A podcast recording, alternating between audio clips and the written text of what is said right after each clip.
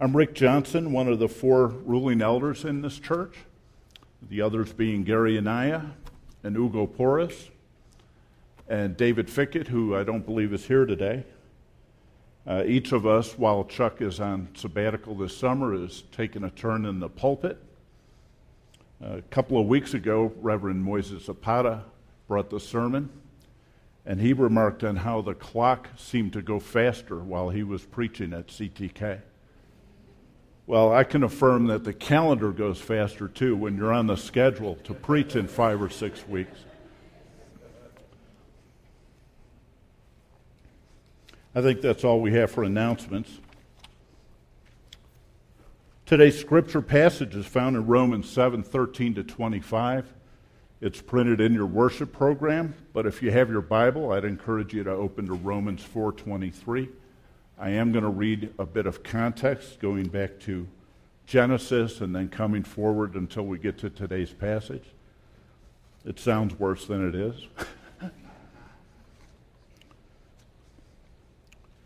the overall theme of the book of Romans has been stated to have as to be as found in Romans 1 16 to 17. I am not ashamed of the gospel, for it is the power of God for salvation to everyone who believes to the Jew first and also to the Greek, which simply means to everyone who believes. Verse 17 For in it the righteousness of God is revealed from faith for faith, as it is written, the righteous shall live by faith.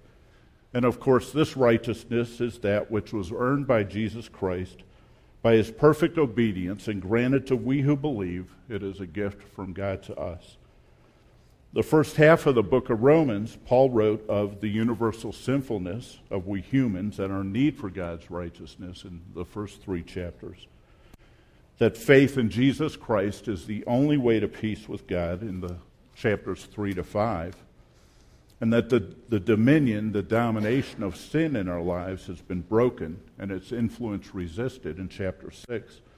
And then in chapter 7, believers are dead to the law's condemnation, though we have not yet been made sinless.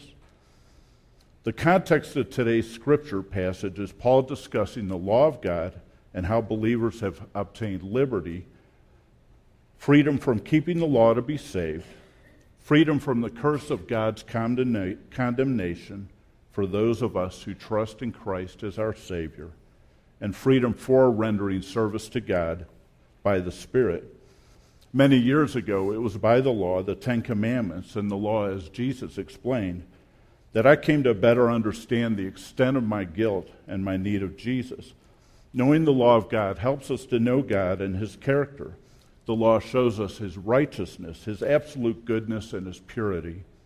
It is by the law that we can come to know, better understand the gospel and how great a salvation God has wrought for us.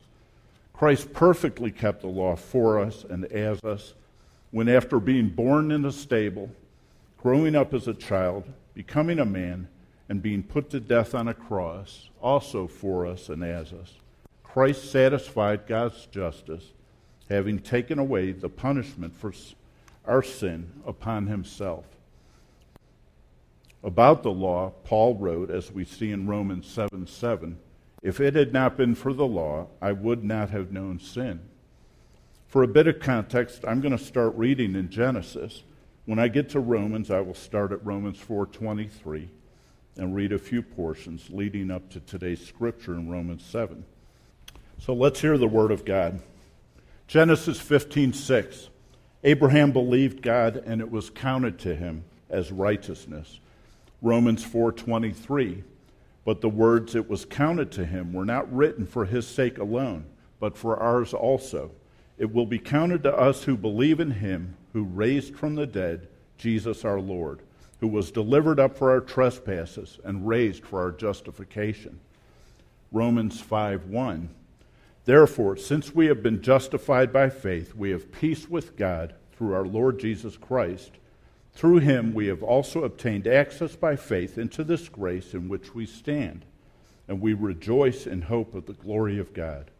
Not only that, but we rejoice in our sufferings, knowing that suffering produces endurance, and endurance produces character, and character produces hope.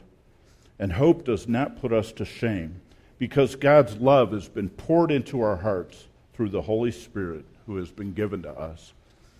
For while we were still weak, at the right time, Christ died for the ungodly. Verse 8 God shows his love for us in that while we were still sinners, Christ died for us. Romans 6 5. For if we've been united with him in a death like his, we shall certainly be united with him in a resurrection like his. We know that our old self was crucified with him in order that the body of sin might be brought to nothing, so that we would no longer be enslaved to sin. For one who has died has been set free from sin. Now, if we have died with Christ, we believe that we will also live with him. We know that Christ, being raised from the dead, will never die again. Death no longer has dominion over him. For the death he died, he died to sin, once for all. But the life he lives, he lives to God. So you also must consider yourselves dead to sin and alive to God in Christ Jesus. Let not sin, therefore, reign in your mortal body to make you obey its passions. Do not present your members to sin as instruments for unrighteousness, but present yourselves to God as those who have been brought from death to life, and your members to God as instruments for righteousness. For sin will have no dominion over you, since you are not under law, but under grace. Did that which is good, this is Romans 7:13 now. Did that which is good then bring death to me? By no means. It was sin producing death in me through what is good, in order that sin might be shown to be sin, and through the commandment might become sinful beyond measure. For we know that the law is spiritual, but I am of the flesh, sold under sin. For I do not understand my own actions, for I do not do what I want, but I do the very thing I hate. Now, if I do what I do not want, I agree with the law that it is good. So now it is no longer I who do it, but sin that dwells within me. For I know that nothing good dwells in me, that is, in my flesh. For I have the desire to do what is right, but not the ability to carry it out. For I do not do the good I want, but the evil I do not want is what I keep on doing. Now, if I do what I do not want, it is no longer I who do it, but sin that dwells within me. So I find it to be a law that when I want to do right, evil lies close at hand. For I delight in the law of God in my inner being. But I see in my members another law waging war against the law of my mind and making me captive to the law of sin that dwells in my members. Wretched man that I am, who will deliver me from this body of death? Thanks be to God through Jesus Christ our Lord. So then, I myself serve the law of God with my mind, but with my flesh I serve the law of sin. The word of the Lord. Paul wrote this letter to the Romans about 20 years after his conversion, from the information that I found. Theologians have differed in their opinions as to whether Romans in Romans 7 Paul is describing himself current to his writing of the letter of Romans, or if he's describing himself before conversion, or perhaps as a new believer. Many theologians believe that most likely Paul is talking about himself, and by extension, the believer generally, us, we who are in Christ, living in the struggle between being a new creation in Christ, yet still bound up in our humanness. We know that Paul is speaking of himself and believers generally because there are several things said in Romans 7 15 to 25 that would not be said by an unbeliever. The person described here in Romans 7 hates sin. In verse 15 said, For I do not do what I want, but I do the very thing I hate. Secondly, this person Paul describes desires to do good in verse 19, for I do not do the good I want. And in verse 21, when I want to do right, evil lies close at hand. The person described here in Romans 7 delights in God's law, for I delight in the law of God in my inner being, he said in verse 22. And the person described here in Romans 7 deeply regrets his sin. In verse 15, he said, For I do not understand my own actions I do the very thing I hate. And in verse 18, nothing good dwells in me. I have the desire to do what is right, but not the ability to carry it out. And in verse 24, when he said, Wretched man that I am, who will deliver me from this body of death? Obviously, this person described in Romans 7 deeply regrets his sin. And lastly, Paul thanks God for deliverance in verse 25. Thanks be to God through Jesus Christ our Lord. About this struggle, as we see in the second part of Romans 7, verse 25, Paul went on to say, So then, I myself serve the law of God with my mind, but with my flesh I serve the law of sin.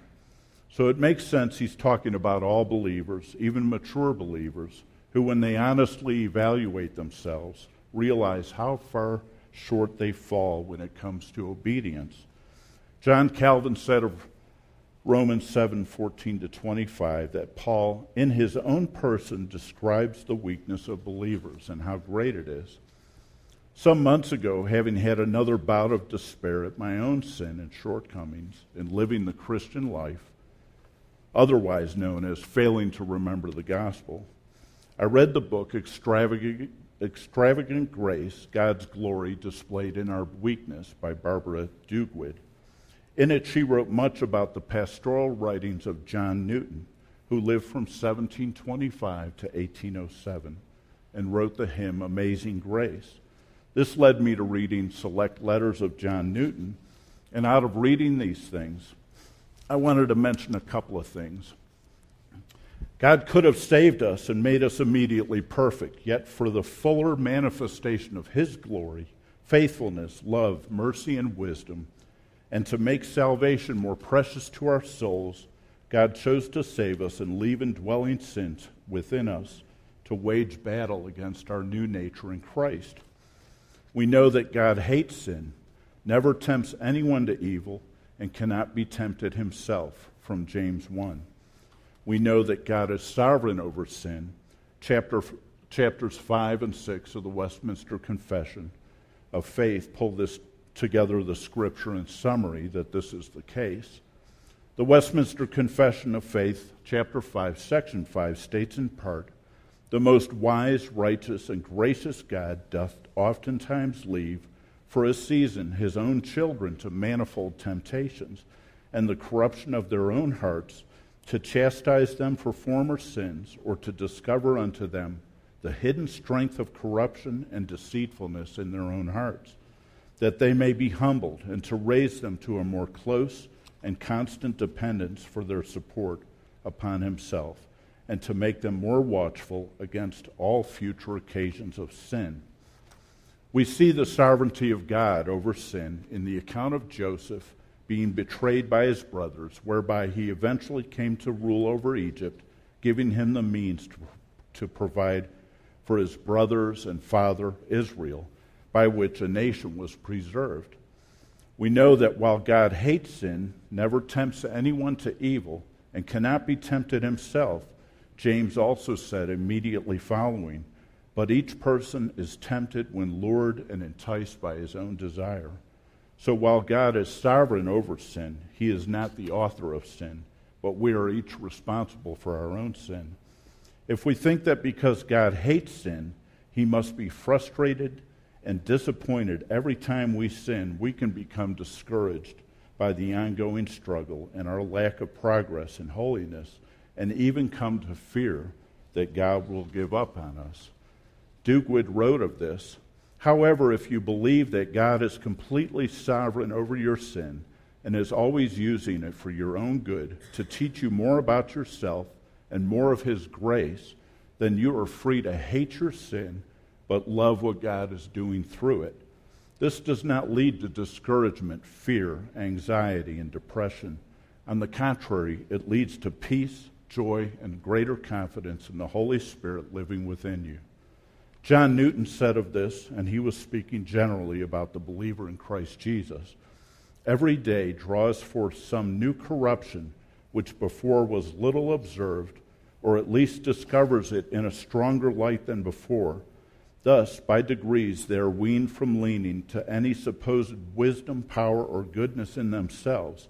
They feel the truth of the Lord's own words Without me, you can do nothing. Perhaps the richest fruit of God's work in our hearts is evidenced by increasing humility and dependence on Christ.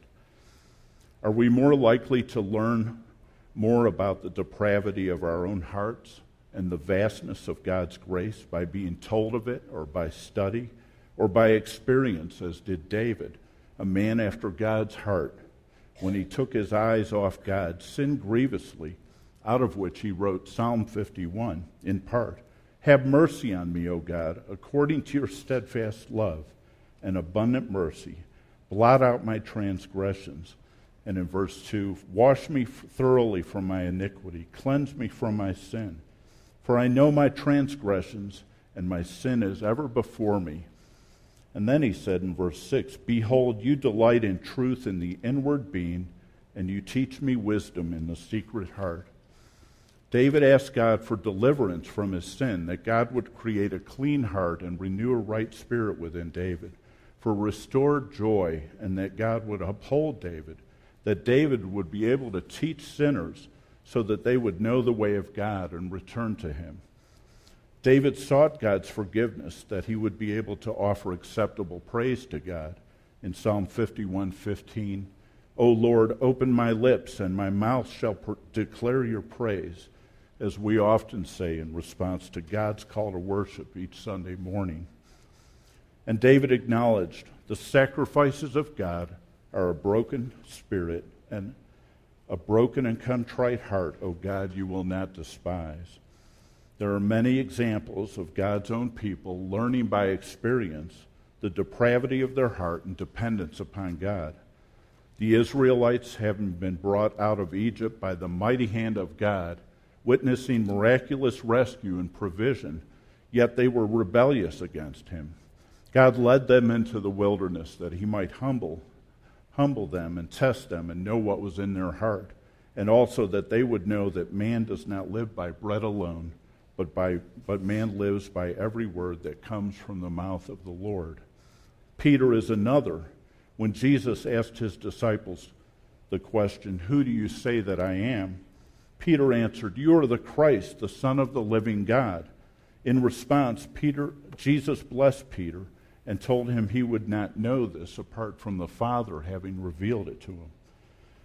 Great answer, right? But when Jesus was foretelling to his disciples about his coming death and resurrection, Peter rebuked Jesus for saying such things, to which Jesus replied, Get behind me, Satan. You are a hindrance to me, for you are not setting your mind on the things of God, but on the things of man.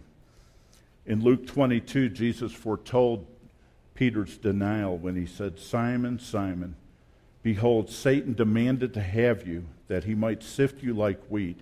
But I have prayed for you that your faith may not fail. And when you have turned again, strengthen your brothers. Peter said he would never deny Jesus, that he would die with him. But when Jesus was arrested and his disciples all scattered, Peter, having gone to see where they took Jesus, ended up denying that he knew Jesus three times during Jesus' trial and subsequent cru- crucifixion. Peter denied knowing Jesus once each to two different servant girls and also to a bystander, even to the point of cursing and saying, I do not know the man. When Peter heard the rooster crow, Peter remembered how Jesus had said to him, Before the rooster crows twice, you will deny me three times. And Peter broke down and wept. As Duguid noted, Peter thought he was better than the rest of the disciples, declaring, Lord, even if everyone leaves you, I will never leave you. Peter needed to know his own sinfulness and need before he could care for God's flock with gentleness and humility. For many years, I've heard the caution that we need to remember the gospel and to preach the gospel to ourselves daily. For every look at our sin, take 10 looks at the cross. When we fail to remember the gospel, fail to preach the gospel to ourselves, we can, we can come to despair. O wretched man that I am. When we don't remember the gospel, we focus on ourselves instead of on Christ. Although distressed by remaining sinfulness in his humanness, Paul did not despair, as we know from what immediately followed. Wretched man that I am, who will deliver me from this body of death? Thanks be to God through Jesus Christ our Lord. He cast himself upon God's mercy. He remembers the gospel and gives thanks to God. We too must remember the gospel. In Romans 8, uh, verse 1, which immediately follows what Paul just said when he said, Thanks be to God through Jesus Christ our Lord. Romans 8 1 There is therefore now no condemnation for those who are in Christ Jesus. This is remembering the gospel. In Ephesians 1, we see, Blessed be the God and Father of our Lord Jesus Christ, who has blessed us in Christ with every spiritual blessing in the heavenly places, even as he chose us before the foundation of the world that we should be holy and blameless before him. Jesus said, as we see in John 10, verse 27, My sheep hear my voice, and I know them, and they follow me. I give them eternal life, and they will never perish, and no one will snatch them out of my hand. My Father, who has given them to me, is greater than all, and no one is able to snatch them out of the Father's hand. I and the Father are one as Herman Mapula preached to us last week from Hebrews 10. But when Christ had offered for all time a single sacrifice for sin, he sat down at the right hand of God, waiting from that time until his enemy should be made a footstool for his feet. For by a single offering, he has perfected for all time those who are being sanctified. The number of sins each of us has or will commit is a finite number, about which Jesus said, it is finished for those of us who are in Christ. Although sorrowful when we sin, we need not despair when we sin, but rather repent and believe the gospel. As Reverend Moises Zapata preached to us a couple of weeks ago, believe in the Holy Spirit. Know that He dwells within you. Jesus said, Come to me, all who labor and are heavy laden, and I will give you rest. Take my yoke upon you and learn from me, for I am gentle and lowly in heart, and you will find rest for your souls. For my yoke is easy and my burden is light. We should rest in Christ, remember the gospel, repent, believe the gospel, and rest in Him. All to which I say, thanks be to God. Will you trust Him? I hope you will. If you do not know the Lord Jesus Christ as your Savior, Savior, I urge you to consider the law of God, to repent and believe the gospel. Please speak to me or one of the other elders or deacons that we might show you the way of faith. Let's pray together. Our dear Heavenly Father, how great a salvation you have wrought for us in Christ Jesus our Lord. We thank you for your rich provision to us. Draw us unto yourself, that our desire would be to know Jesus. Help us to rest and abide in him, Christ the King. Amen.